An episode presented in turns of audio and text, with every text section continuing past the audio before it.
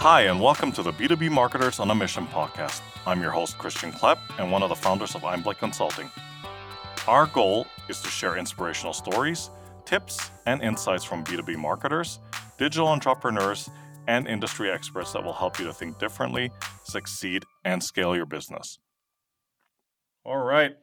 Hi, everyone, and welcome to this episode of the B2B Marketers on a Mission podcast. I'm your host, Christian Klepp, and today I am thrilled to welcome a guest into the show who is an extremely successful B2B marketer who also has impressive expertise across different disciplines, ranging from branding to sales and business development, and from lead generation to marketing strategy, business planning for cloud, SaaS, as well as B2B software. So, Eric Quanstrom, welcome to the show.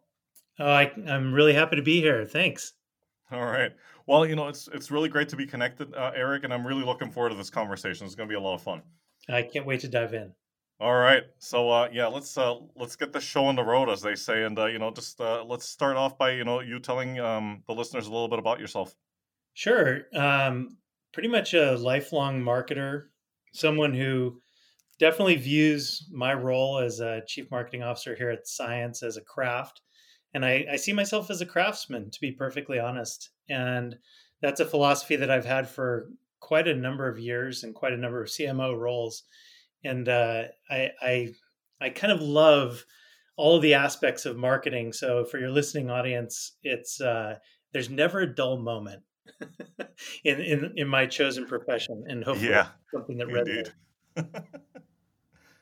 all right, no, fantastic, and I, and I love that description, um, the description, Eric, craftsman, because it's um, it's so it's so apt for um the marketing profession because you know you're continuously, I guess, honing that craft um you know carving out um even carving out a name for yourself if if i may say so right well thank you for the compliment but i actually think a lot of the craft piece is also around taking skills that one's developed and mm. applying them in situations especially new situations as they come up and i also kind of use the word craft largely so that it always reminds me to be ever curious about kind of my profession about our our field, about my own career going forward, because I think those things are really important to being a good marketer. Absolutely, Eric, and you know, um, undoubtedly, um, you know, the the whole being ever curious part is um uh, certainly um, for the most part served you well throughout your career. And um, you know, I'd be interested to know, and we're going to dive into this in a second. You know, like um, uh, how you've applied these, uh, you know, this mindset and this philosophy, and um, you know, in uh, short of stating the obvious, what has been an undoubtedly um, unconventional year. um, talk to us um, about a recent project that you know you're you've been working on that's gotten you really pumped. Well, you know, it's funny we we have this project that we're about to kind of like launch into the world mm-hmm. that is a little bit of a risk and what it is is we compete in a space that's heavily heavily heavily competitive Mm-hmm. so, two pieces of context cience.com uh, without the S. Yeah. Our, our business is, you know, top of the funnel, tech enabled lead generation services. Mm-hmm. A lot of it, you know, is, is really rotates back to appointment setting. And I don't think that the world is starving for kind of the next appointment setting firm or lead generation firm um, mm. come onto the scene. There's potentially thousands, if not tens of thousands, of those companies already.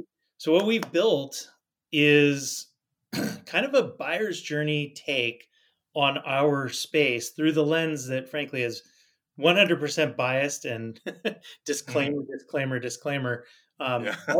our own services but what we did was we basically and we called it the internal name was the lead gen mega 100 and okay. what we did was we basically looked up 84 buying criteria that we felt mattered in our mm-hmm. kind of like buyer's journey. And then we ranked and scored us and 99 of our closest competitors across these dimensions. Mm-hmm.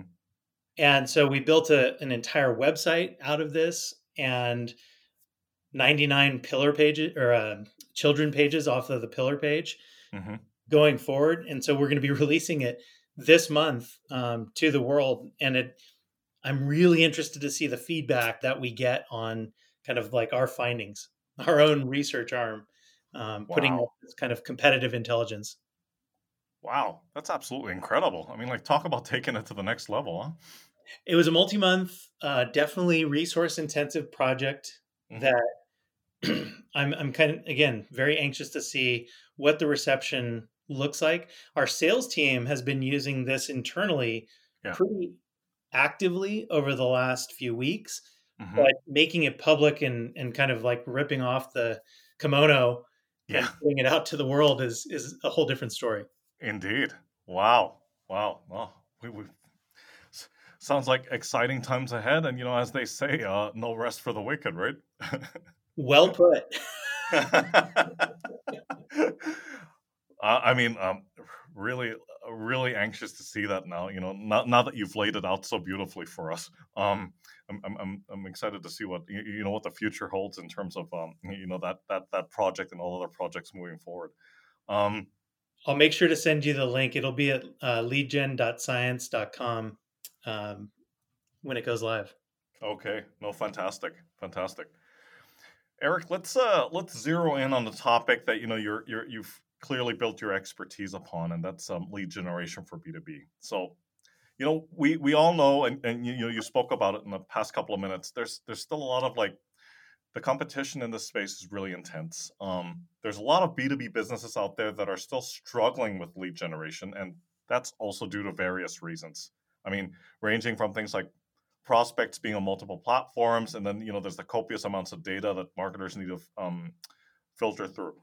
Uh, but let's try to clear the air on something that I'm sure you've heard time and time again. Um, that you know terms that people are using, or should I say, misusing. So uh, could you please highlight the difference uh, for us between uh, lead and demand generation? Sure thing. So, the way I think of it is lead generation is taking kind of your brand out to a target audience, whereas mm-hmm. demand generation is putting out things like content, uh, setting up the opportunity for basically demand for your brand and then watching people come to your front door. It's basically mm-hmm. the difference between inbound and, out- and outbound, in my opinion. Right, right. Okay, okay. I mean, that's that that that's certainly um that certainly is a, a very clear exp- um, explanation because you know it's it's obviously a topic that people are talking about a lot, and you know I've I've seen a lot of like um uh chatter and um and discussions on LinkedIn about it, and people people going at lengths to explain the differences. So it's really great to have a very simplified um, explanation for it. Um, so, you know, Eric, like many companies, I mean, and yours is certainly no exception. You you started off the year with a plan or a strategy, uh, and that strategy was clearly going to be implemented, and then bam, COVID happened.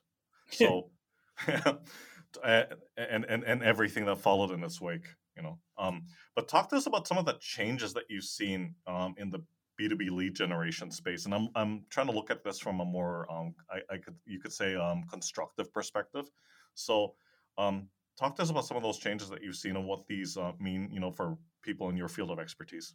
Sure. One of the biggest changes, I think, is, and I'll speak kind of through the lens of the marketer here.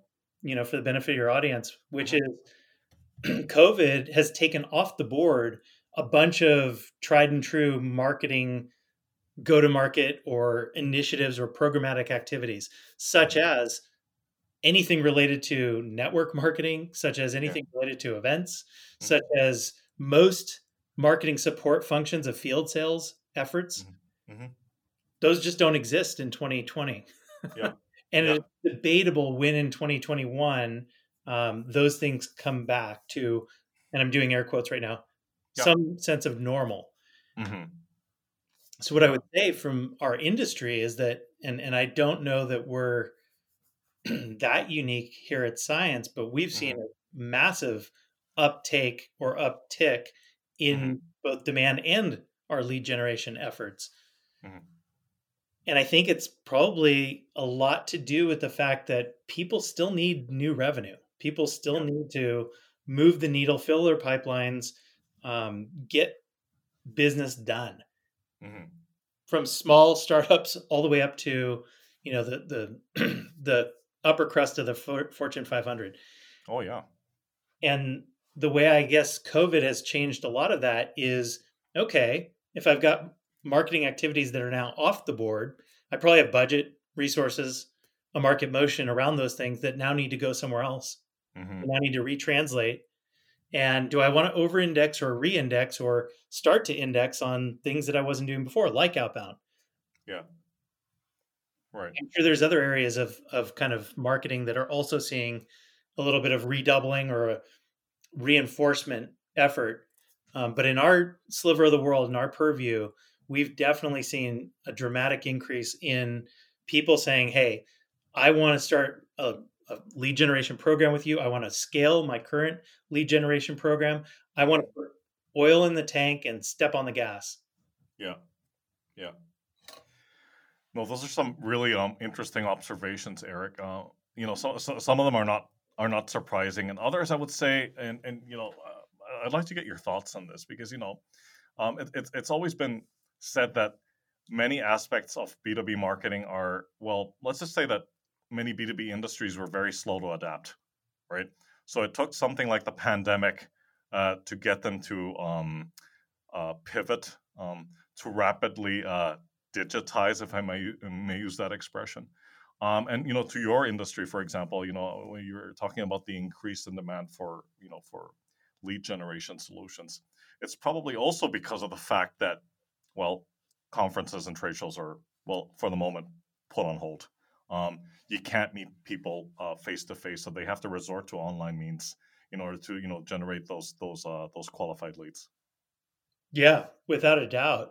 Yeah. And you know, it's funny. Like our our industry is both as old as dirt and maybe even business selling itself.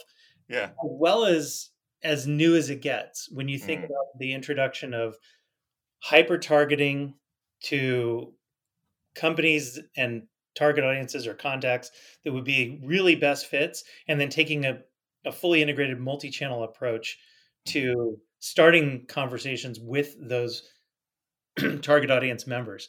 And so that's really the way we like to think of it is we're blending kind of like the old, which is, hey, reaching mm-hmm. out on the phone, sending out, you know, a very curated, highly personalized email, mm-hmm. Reaching out and connecting and or taking forward a sequence on LinkedIn, and then integrating kind of the web channel as well as advertising and other um, you know, forward-looking technologies like like video and and um, sure and chat mm. and texting for that matter mm-hmm. into the approach in a sophisticated way that both values the persona that we're reaching out to on, be- on behalf of a, an organization, our client base, and at the same time has some aspects of scale built yeah. into it. Right, right. You, you know, you brought up so many interesting points, and uh, you, you, know, a lot of them lead back to um, also, if I understood you correctly, like enhanced um, technology. So I'd be curious to know because I think we had this um, discussion in our previous conversation, but clearly, um, you know, um, things like artificial intelligence. I mean, they clearly play a you know a significant role in, in, in your field, don't they? They sure do. And it's only going to become more so. I like to think of a lot of the, the AI technologies, and including the ones that we use, as mm-hmm. really being not replacements for humans, but yeah. almost like prosthetics mm. oftentimes human or mental based prosthetics that will help yeah. us you know actually be more human in many cases help us do our yeah. job better uh, right.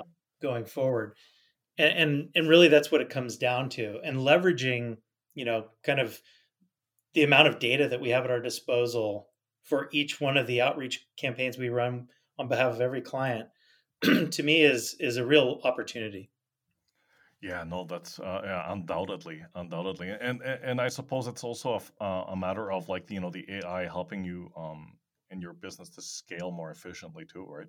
It is. Yeah. It is, especially on the research side mm. for us. You know, determining who you should be targeting or talking to, yes, is not a discussion for you know just kind of thumb in the wind yeah talk to anybody or we could you know have a sales cycle um, with virtually any company that's yeah. not a good use of it's not strategic mm. and i Probably think, not, yeah sorry. Oh, ahead, no, it's probably not sustainable. Uh, I was going to say it was. Pro- it's probably not sustainable for the long term either. Right? No, it's definitely not. And I mm. think that you know what's really interesting is that's probably one of the bigger trends that I see going forward is mm-hmm. more hyper targeting and not less. And I think that that that change is is a welcome one from every aspect of the value chain when you think about it. Oh yeah, absolutely, absolutely.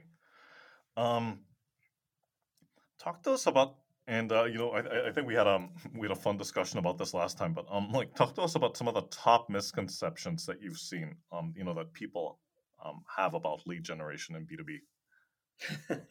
well, there's a ton. Um, yeah. But my favorite is very counterintuitive, and I'm going to say it's my favorite because I'm a marketer and I'm talking to you know your audience of marketers. Yes. One of the biggest misconceptions about lead gen and B2B is that what got you here will get you there. Right. what I mean by that is that most marketers look at lead gen, they look at outbound as mm-hmm. being yet another marketing activity where push is the name of the game. Right. We're talking about their brand's, you know, features and benefits ad nauseum mm-hmm. will get the job done because it won't.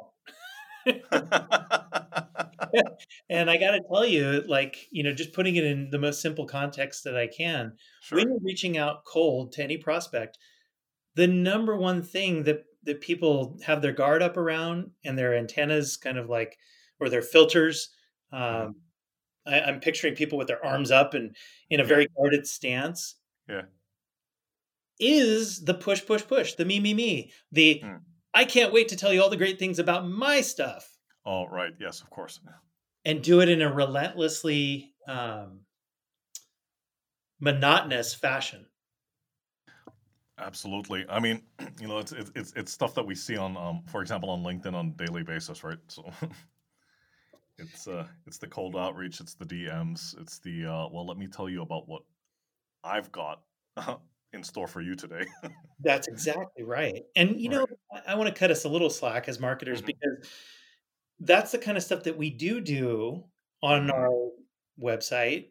Yeah. Sometimes in collateral mm-hmm. oftentimes in you know company overviews or the kinds sure. of marketing materials that we are very used to producing where if we didn't tell people about the features and benefits and make it all about us we would actually be derelict in our duty yes and not good at our jobs no uh, absolutely but the difference is is in lead generation scenarios nobody cares mm. yet and that's the big you know kind of thing to get over with that misconception is yeah there's a rhythm and a cadence and a flow mm. to any business relationship. Those that start cold are oftentimes best started with, you know, as Dale Carnegie said way back when, mm-hmm. Interested is interesting. right? Being interested yeah. in the prospects that, you know, people are reaching out to, yeah. having a reason for starting a conversation that's largely frayed, framed or kind of forged in the language of the prospect, the kind of authentic understanding of their problem space, their goals, their aspirations, their hopes, their dreams, their kind of shit they want to get done, or their discomfort mm-hmm. Are really the areas where successful lead generation campaigns are born. Wow. I mean, that insight in itself, I think, was gold. Um, and um, you, you know, you, you brought up um, you brought up such an interesting point, which more often than not tends to be, uh, well, overlooked or dismissed, and it's this authentic understanding of the actual pain points or problems that the target audience is having, versus um, you know, this versus this laundry list of services, features, and benefits. but um, no, I mean those those are all those, those are all really like super insights. well, you know, one of the most acute ways to understand this, and we we have the luxury, I guess you could call it, although mm-hmm. what I'm about to describe is anything but luxurious. we have the luxury of looking through the lens at a lot of our different client companies' businesses. Yeah. And one of the things that I can tell you is that there's a probably a majority actually of our clients that operate in what I would call red ocean businesses. Mm-hmm. In other words, there's generally of the prospects in the target account or ideal customer profile list that we would be reaching out to, a very high probability that those prospects or those accounts are already using a product or service or a solution very similar to the one we're reaching out on behalf of. Right. So if you think about it, and this is why it's so acute, mm-hmm. conversation that starts me, me, me, very vendor centric, telling you all about the features and benefits of something that, frankly, is a base you've already got covered, mm-hmm. leaves very little oxygen or, or room to move. In fact, the mm-hmm. number one objections with most of those campaigns are, yeah, already already got this covered. yeah. Thanks. Yeah. We're good. Mm. And so not anticipating that objection first out of the gate mm-hmm. is actually like a lot of wasted effort. Yeah. So instead, what we find is the ability to open up a conversation first by exploring the pain of the space, the pain of the incumbent, right? Like pop quiz. How often is it that your product or tools or services or solutions that you're currently using in your day to day, you are such a raving fan of that you would like only part with them upon the cold kiss of death? Very few, right? Right. Very few um, products or services or solutions rise to that level of loyalty. mm. Yeah. No, indeed, indeed. And, and, you know, and um, I'm, I'm glad you um I'm glad you um uh, explained that a bit more because uh, you know that that would have been my next question because like you know seeing that you're obviously in an extremely competitive space I mean you know what what what steps uh, do you guys take um you know with prospects to you know stand out from the crowd so to speak right so well I think it's really important to start the conversation around even learning where to differentiate mm. yes. so you know here's here's the interesting thing like and I, I, I, may get in a lot of hot water going down this path. we shall see. but, but, maybe it's helpful to think about things in terms of a relationship, right? right? Like if if you've ever wanted to get into a relationship with somebody mm-hmm. um, that's already in a relationship, you know that first relationship has to either fizzle or become, in the eyes of the target of your affection, less important, less dynamic, less than mm-hmm. before the the guard drops and you know and the entry point is actually achievable. Not, it's really not that much different in, in kind of B2B, again, product or, or services sales. Mm-hmm. And yet, for so often, and, and this is the most common kind of like trap to get into, mm-hmm. we, we don't think about that sequencing. We don't think about hey, how am I going to push the incumbent out of out of favor in order to start the conversation in a right in the right place? Mm-hmm. You know, because here's the other thing: when you do get to points of dissatisfaction with a current scenario, a product that's not measuring up, a service right. provider that's not giving you what you deserve, mm-hmm. something that doesn't quite work the way you thought it did. Yeah the immediate response, if you can get to that place, is actually always almost the exact same thing. Oh, well, what could you do better? Mm-hmm. How would you solve that problem? Mm-hmm. What have yeah. you got to offer? And that's the exact right conversation that you want to be in to start a sales cycle going forward. Yep, absolutely. Hey, it's Christian Klepp here. We'll get back to the episode in a second, but first, is your brand struggling to cut through the noise? Are you trying to find more effective ways to reach your target audience and boost sales? Are you trying to pivot your business? If so, book a call with Einblick Consulting. Our experienced consultants will work with you to help your B2B business to succeed and scale. Go to www.einblick.co for more information. Wow, my friend. You know, with that comparison, I think you you certainly rocked the boat. like I said, a little hot water there. Yeah, no, but it's such an apt, um, you know, or, or, such an appropriate analogy, though, and and and I think on so many levels, um, I think the listeners will be able to like, you know, um, uh, relate, uh, for lack of a better description, or under or understand the scenario. Um, That's a, that's definitely a, a very interesting way of um, putting it. Well, it's very human too. And, and the other thing that I think about, you know, buyers don't suddenly check their brains at the door um, with behaviors that are deeply ingrained and dare I even say evolutionary yeah. in how we access the world. Mm-hmm. You know, it's not like all of a sudden we become Spock in the workplace. We're still governed by, you know, all of the same kind of forces. And I, I like to even think of this as the kind of stuff you learn in in marketing 101 classes, which is, you know, yeah. look, AIDA model is actually really representative and very kind of meaningful. Mm-hmm. Attention, interest, desire, action, largely because yep. the human brain processes information. Yep.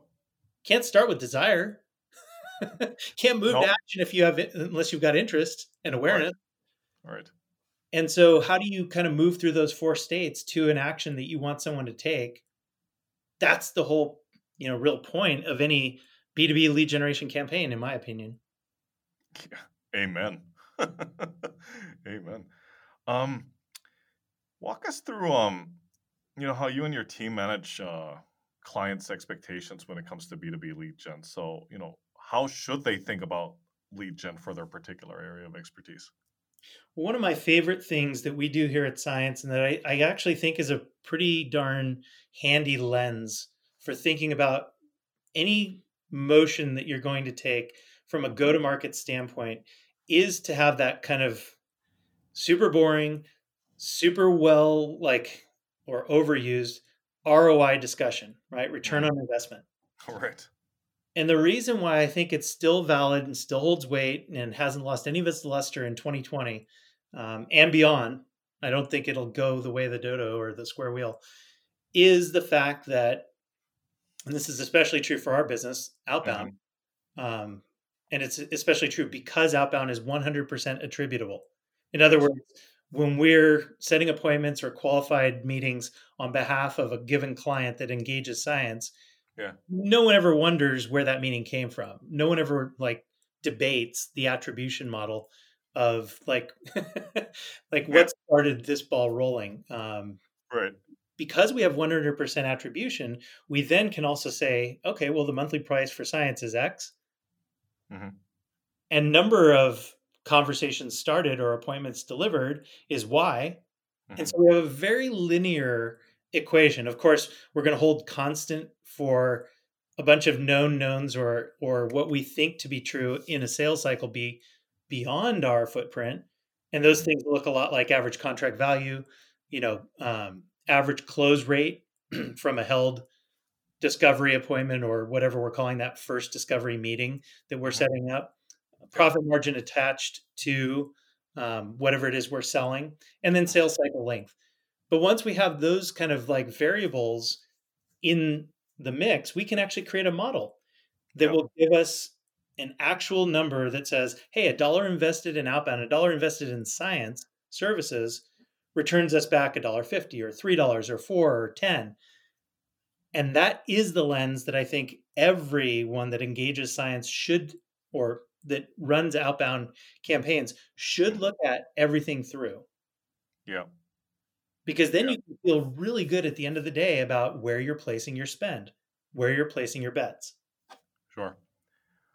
No, I mean those are those are um, uh, undoubtedly great um, insights, and I think um, you know because you've laid it out so beautifully.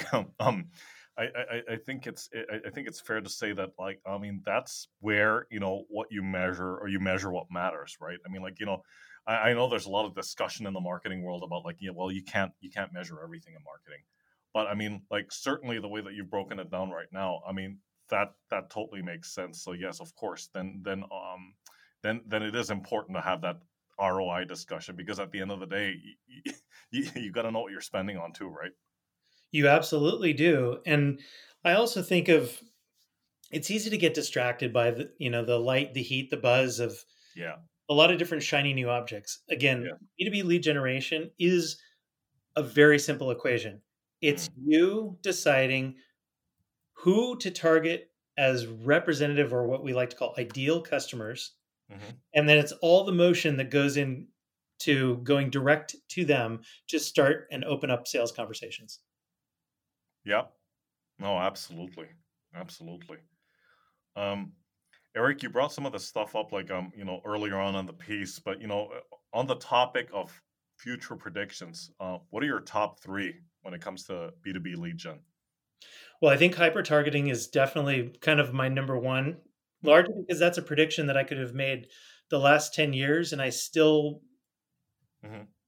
I still feel like there's enough kind of like ammo in that gun or yeah. powder yeah. left to juice the squeeze. yeah, always be forecasting that that's a prediction that that frankly needs to come true. In fact, I would even say this: that you know the people that were jumping on the ABM train, the account based marketing train, yeah. mm-hmm. This is only more true uh, for them. So it's kind of like ABM 2.0, I guess. yeah, yeah, oh, absolutely. I would say more of my predictions um, that also re- reference things that we we talked about a little earlier in the in the in the pod mm-hmm. here would also be around how do I use the most modern of technologies to frankly get more human? Mm-hmm. How do I use AI to get to higher quality conversations? Yeah. To learn more about kind of like again that pain space, the personas that I'm talking to, the language that that works best that's actually the province of what a lot of um, ai will give you yeah and so that's not a hard prediction to make and and it kind of bleeds into like what i would say is prediction number three but it's mm-hmm. i don't know this is a mealy mouth one so forgive me okay but i really do think that bringing the human back is kind of like um where it's at mm-hmm. you know I, I i'm a somewhat of a fan of the the way that a guy like Gary Vaynerchuk talks about the attention economy, largely mm-hmm. because I believe that attention is scarce. It's a resource that, you know, is ultimately very fleeting and should be recognized as such. Right.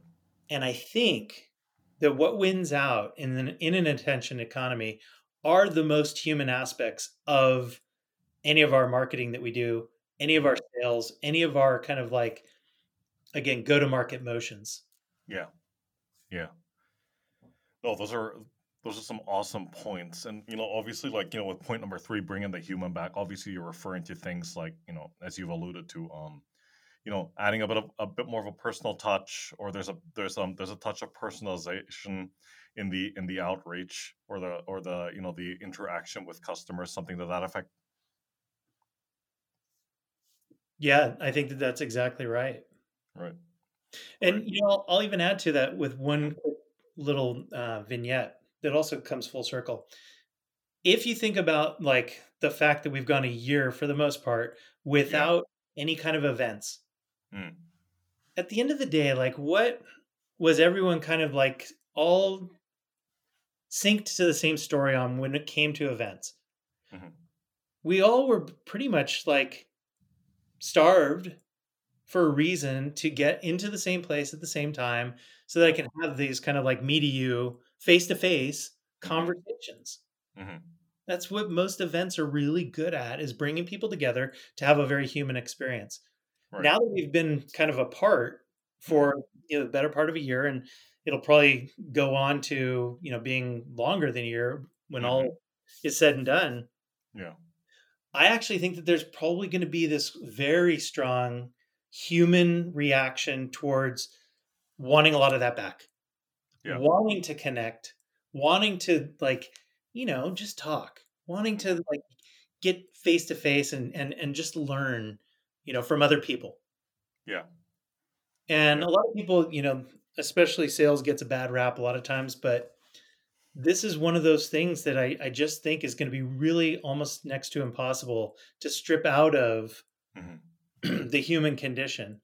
We're not moving to a transactional world for every type of sale ever tomorrow. It's just not yeah, going to happen. No, no, especially not in B2B. no, and we need people. Yeah. And so I actually am very, so I guess this is prediction 3A or, or maybe prediction four and maybe it's not a prediction at all because I'm I'm just very anxious to see like what kinds of reformatted norms do we come to? Where mm-hmm. do you know, we look to find that connection going forward.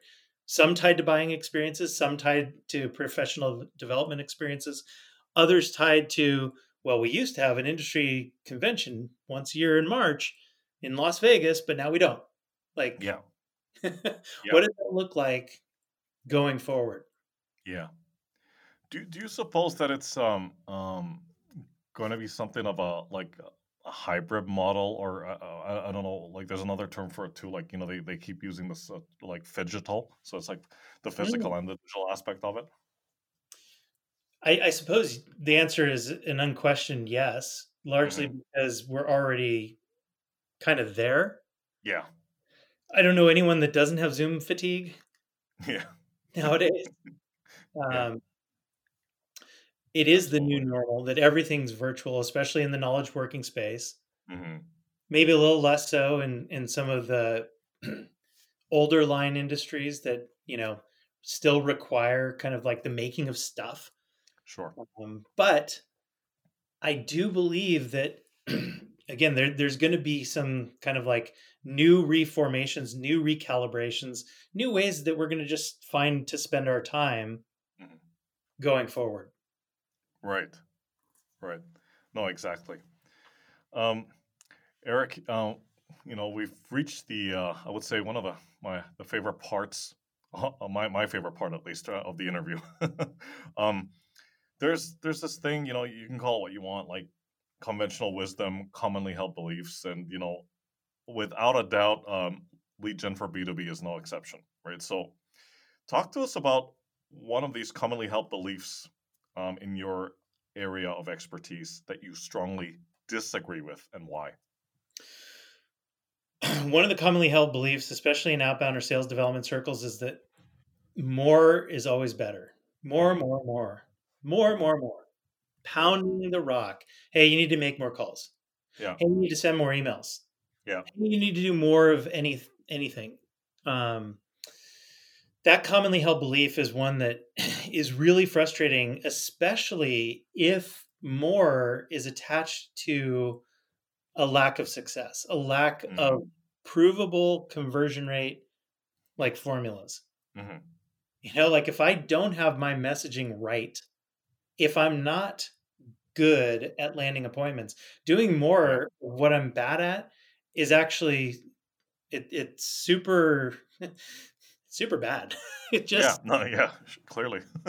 um, and that commonly held belief is um, it's one I see very, very, very, very much all over the place. Mm-hmm. Largely because people just assume that if you do more of anything, you're going to get better results on the other side. Right.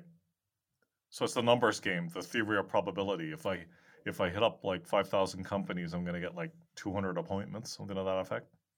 Yeah, and I I don't think that that's right. I think that mm. there is a certain case to be made that says with any marketing activity you do, and outbound's no different.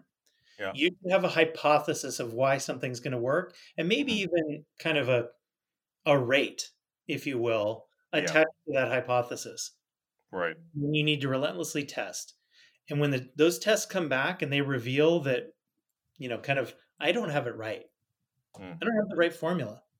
I'm not getting the responses um, that are even remotely close to the hypothesis that I put forward. Mm-hmm. Doing more without changing the formulation is really a bad idea. Right. No, that's um no that's uh that's that's definitely um that's definitely true. And um so what would you say um what would you say would be the? Uh, oh, uh, let's not call it a remedy. Let, let's say what what would be the the better approach instead of playing the numbers game. I mean, would would it be better to like um you know have a more uh, well thought out strategy with a clear understanding of the uh, the target audience, and then you have better messaging, and then you do this like um like I think what, what you said earlier, like just you know you um, you test and you adjust as you go along. That's exactly right, and, and that's exactly what I would recommend you know, everyone's in search of scale. Mm-hmm. And yet, premature scaling is probably one of the biggest problems that exists in most sales and marketing teams the the world over. Mm-hmm. Right. It's much different when you scale something with known proof points, known yeah. kind of like market motions, known yeah. messaging or playbooks. Mm-hmm. It's another thing when you're still trying to find that signal, when you're still yeah. searching, um, whether it's a new target audience, a new product, a new service, a new way of um, going to market, new title clusters that you're going after. Mm-hmm. Like all of these things are variables that matter actually a lot mm. in the success formula. And if you don't take them into account in kind of like small batches with the ability to kind of read and react relatively quickly. Now, one of the things that I always also advise is any kind of market motion you take, you should always be working your way towards statistical significance, right? Mm-hmm. So if you're going to trap data down on on those activities or tasks performed, you definitely also want to have the ability to measure results and those measurements should guide your decisions going forward. So data driven decision making does apply here. And so you should also figure out for any experiment what's my relevant like sample size that I need to right. attack um, so that I can have a meaningful measurement. Mm-hmm. Yeah. And, you know, again, this is the kind of stuff that I think a lot of the growth marketers out there, a lot of the mm-hmm. people that kind of live and die by numbers, are preaching to the choir. Yeah. And so ultimately, I think that those ingredients are really the, you know, getting back to your question, exactly what I would advise. Yeah, absolutely. Absolutely. So, on that note, um, name one thing that you think people should start and one thing that people should stop doing uh, when it comes to lead gen for B2B. Well, I, I think stop doing would be this idea of casting the widest net possible. Right.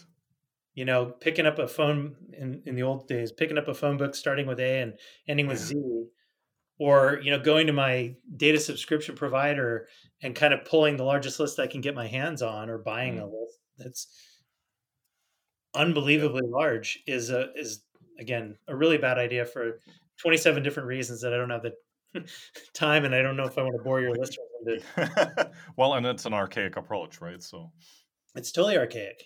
Mm. Um, you know, the, the the phrase "measure twice, cut once." I mean, I might even put it into slightly different context, which is, mm-hmm. hey, things that B two B marketers should start doing is, you know, measuring five times and yeah. getting really clear on that hypothesis that you're going to test, mm. and then cutting once. Yeah, yeah, yeah. No, that that's incredible. Um, Eric, this has been such an insightful and engaging session. Um, you know, I, I hope the listeners were taking notes as you were talking because I know I was, uh, and I, you know I've, I've I've learned some new things again. So thank you so much for coming on and sharing. Um, what's the best way for people out there to connect with you, especially if they want to talk to you about lead gen? Yeah, luckily I have a, a pretty I guess, somewhat unique last name, and there's not too many Eric Quanstroms in the world. So you can right. easily find me on on LinkedIn, Twitter, um, without too much effort. You can also find me at Eric with the C at science without the S dot com for anyone that wants to come direct. Um, I get plenty of of uh, outreach in my own inbox, having mm-hmm. been on the buy side for quite a number of years, and I and I frankly, you know, what the hell? I'll put it out there. I welcome um, the really well written, highly personalized, and hyper targeted approaches that find just to drive that point home, and that's always important. that's exactly right. Yeah. No, Eric, this is um as I said, this session was outstanding on so many levels. So thanks again for your time. Um, take care, uh, be safe, and I'll talk to you soon. Bye My for pleasure. now. Thanks. Thanks. Bye. Thank you for joining us on this episode of the B2B Marketers on a Mission podcast. To learn more about what we do here at Einblick, please visit our website at www.einblick.co and be sure to subscribe to the show on iTunes or your favorite podcast player.